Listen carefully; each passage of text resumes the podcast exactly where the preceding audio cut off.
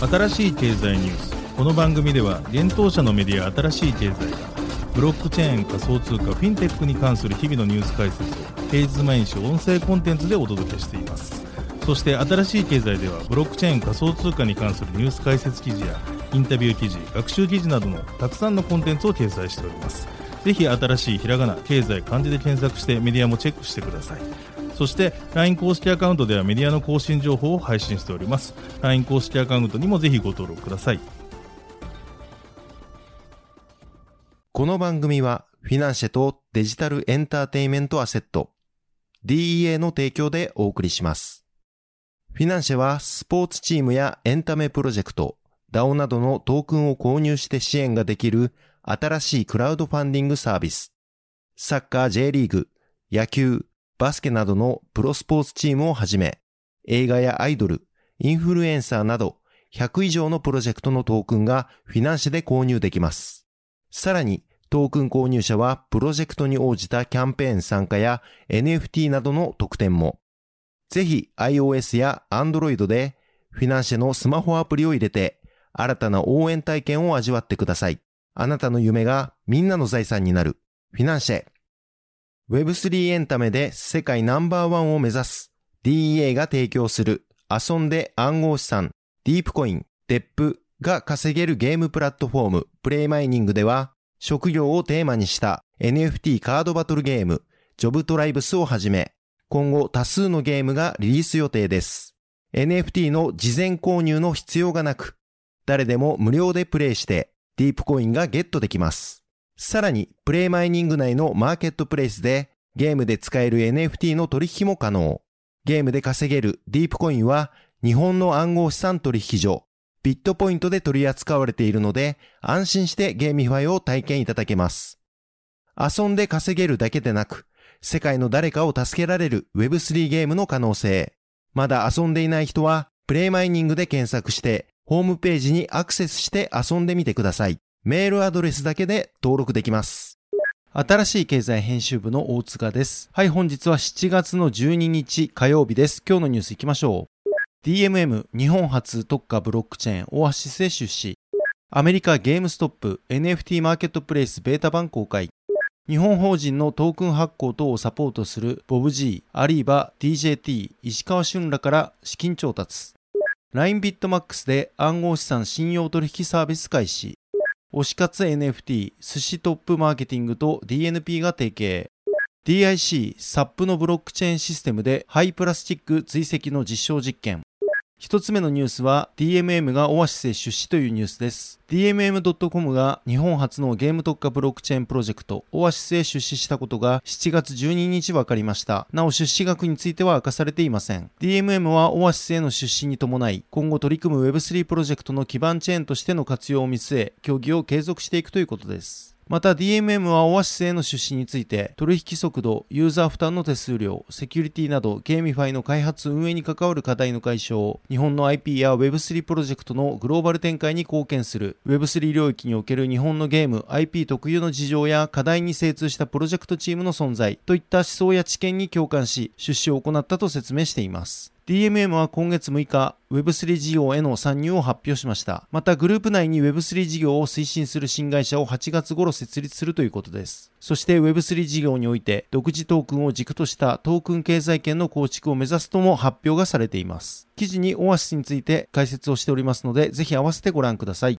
続いてのニュースはゲームストップがゲームストップ NFT ベータ版公開というニュースです。アメリカビデオゲーム小売りのゲームストップが NFT マーケットプレイスゲームストップ NFT のベータ版をローンチしたことが7月11日に分かりました。ゲームストップは今年5月 NFT プラットフォームの開発に着手することを発表していました。なおベータ版ゲームストップ NFT ではこのマーケットプレイスで作成された NFT のみを取引できるということです。また NFT をミント、鋳造発行できるのは一部のクリエイターのみとなっており、現在専用フォームで新規クリエイターを募集しています。なお、ベータ版ゲームストップ NFT NFT はイーサリアムのレイヤー2ネットワーク、ループリングをサポートしており、近いうちに同じくイーサリアムのレイヤー2ネットワーク、イミュータブル X をサポートする予定ということです。ゲームストップは今年5月、暗号資産ウォレット、ゲームストップウォレットを公開しています。このウォレットはユーザーが秘密鍵を管理するノンカストディアル型のウォレットで、ゲームストップ NFT への接続が可能です。Google の Chrome Web Store から機能拡張としてブラウザーにインストールができます。また今年2月にゲームストップは ImmutableX とパートナーシップ契約を締結しており、ImmutableX の独自トークン IMX で最大約115億円、1億ドルのファンドを設立しています。そのファンドの資金は NFT コンテンツ及び技術クリエイターへの助成金として使用していく予定と発表がされています。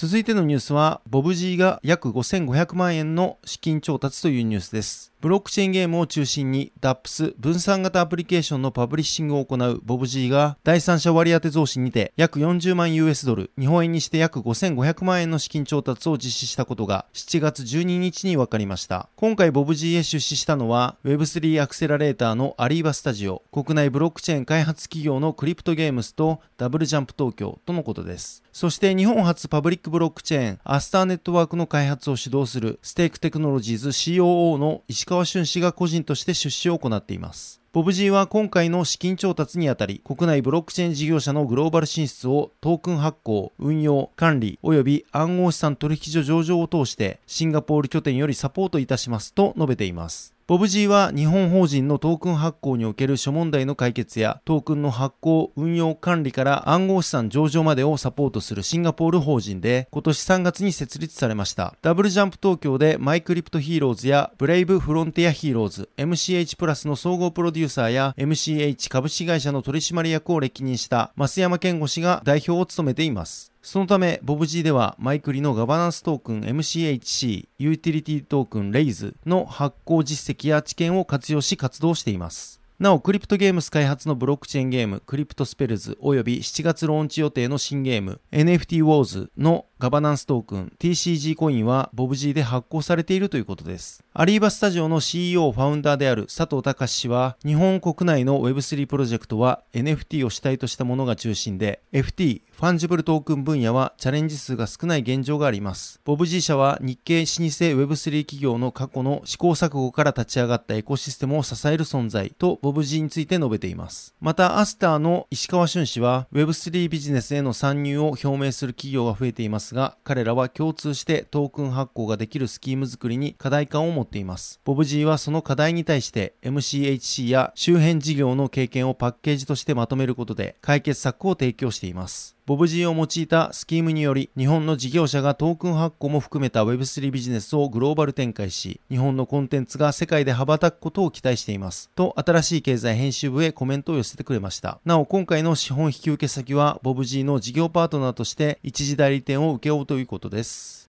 続いてのニュースは LINE ビットマックスで暗号資産の信用取引が開始というニュースです。LINE が展開する暗号資産取引所 LINE ビットマックスで暗号資産信用取引サービスが提供開始されたことが7月11日に分かりました。このサービスでは少ない資金でレバレッジ効果を活用した取引ができ、相場の下落局面でも利益を得ることが可能と発表がされています。なお、保証金となる日本円を預け、暗号資産現物を借り入れて取引する信用売りのみの提供となるということです。ユーザーが資金を LINE ビットマックスから借りて暗号資産を購入する取引、信用買いはサポート対象外ということです。また、暗号資産信用取引サービスでは最大2倍でのレバレッジを設定することも可能ということです。今まで LINE ビットマックスで暗号資産に関わるサービスは、法定通貨による暗号資産の売買が可能な販売所サービスと暗号資産を一定期間 LINE ビットマックスへ貸し出すことで利益を得る暗号資産貸し出しサービスの2つが提供されていました。なお、LINE ビットマックスではビットコイン、イーサリアム、リップル、ライトコイン、ビットコインキャッシュ、リンク、計6種類の暗号資産が取り扱われており、今回の暗号資産信用取引サービスについても、これら銘柄すべてが対象となっています。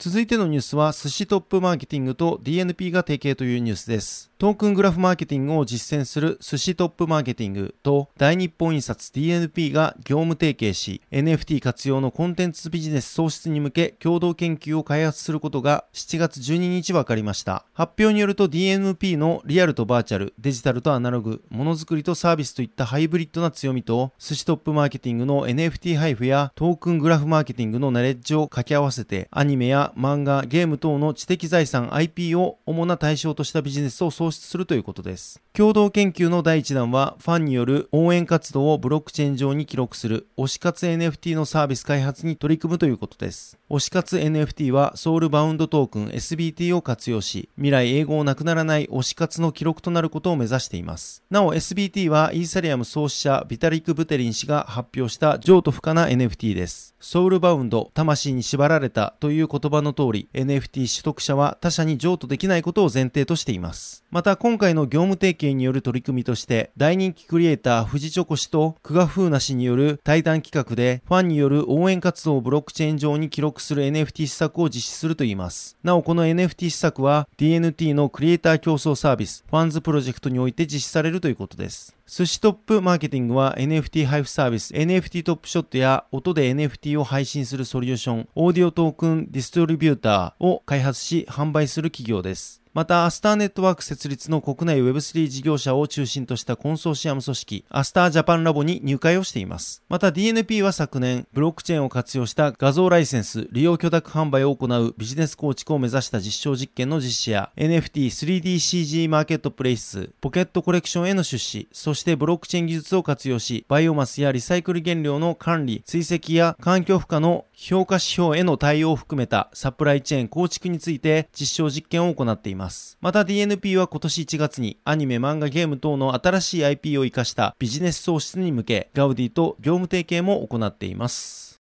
続いてのニュースは DIC が廃プラスチックのトレーサビリティ実証実験というニュースです。東証プライム上場の化学メーカー DIC がブロックチェーン活用の廃プラスチックのトレーサビリティシステム構築の実証実験を開始したことが7月8日に分かりました。この実証実験は SAP の GreenToken システムを利用して実施されるということです。グリーントークンシステムは、プライベートブロックチェーン技術を活用することで、サプライチェーンの透明化を図るとともに、プラスチック素材の原材料から製品の製造、販売、使用、回収、粉砕を経て、再利用されるまでの資源ライフサイクルにおける過程を追跡するシステムです。このシステムではデジタルツイン技術を活用し、原材料の出自に関連する固有の属性やカーボンフットプリント、市場回収品の出自、サステナビリティ認証データなどの情報をトークンに記録するといいます。またトークンを発行することでリサイクル原料が他の原材料と混在して新たな製品を生産した場合でもそのリサイクル原料を追跡することが可能になるということです。今回このグリーントークンシステムを実証実験に利用することで生産の初期段階からサプライチェーンに沿って原材料を追跡しリサイクル原料の製造工程や検査工程物性情報や品質情報などを可視化することを目指すということです。これにより顧客が再生プラスチックを使用する際、その製品にどの程度のリサイクル原料が含有しているかを提示することが可能になると説明されています。この取り組みにより DIC は物から物へと再利用するマテリアルリサイクルに適さないとされる市場回収品の再生を目指します。リサイクル原料を含有したプラスチックを追跡し回収すれば、ケミカルリサイクル技術、廃棄物を化学合成により他の物質に変えて原料にし、新たな製品を作る技術を用いて、ポリスチレンを原料のスチレンモノマーに還元できます。これにより原料からプラスチックが再度生産されれば完全循環型リサイクルが実現できるということです。なお、新しい経済編集部が DIC に確認を取ったところ、グリーントークンシステムにはイーサリアムベースのエンタープライズ向けブロックチェーン開発基盤、クオーラムが採用されているということです。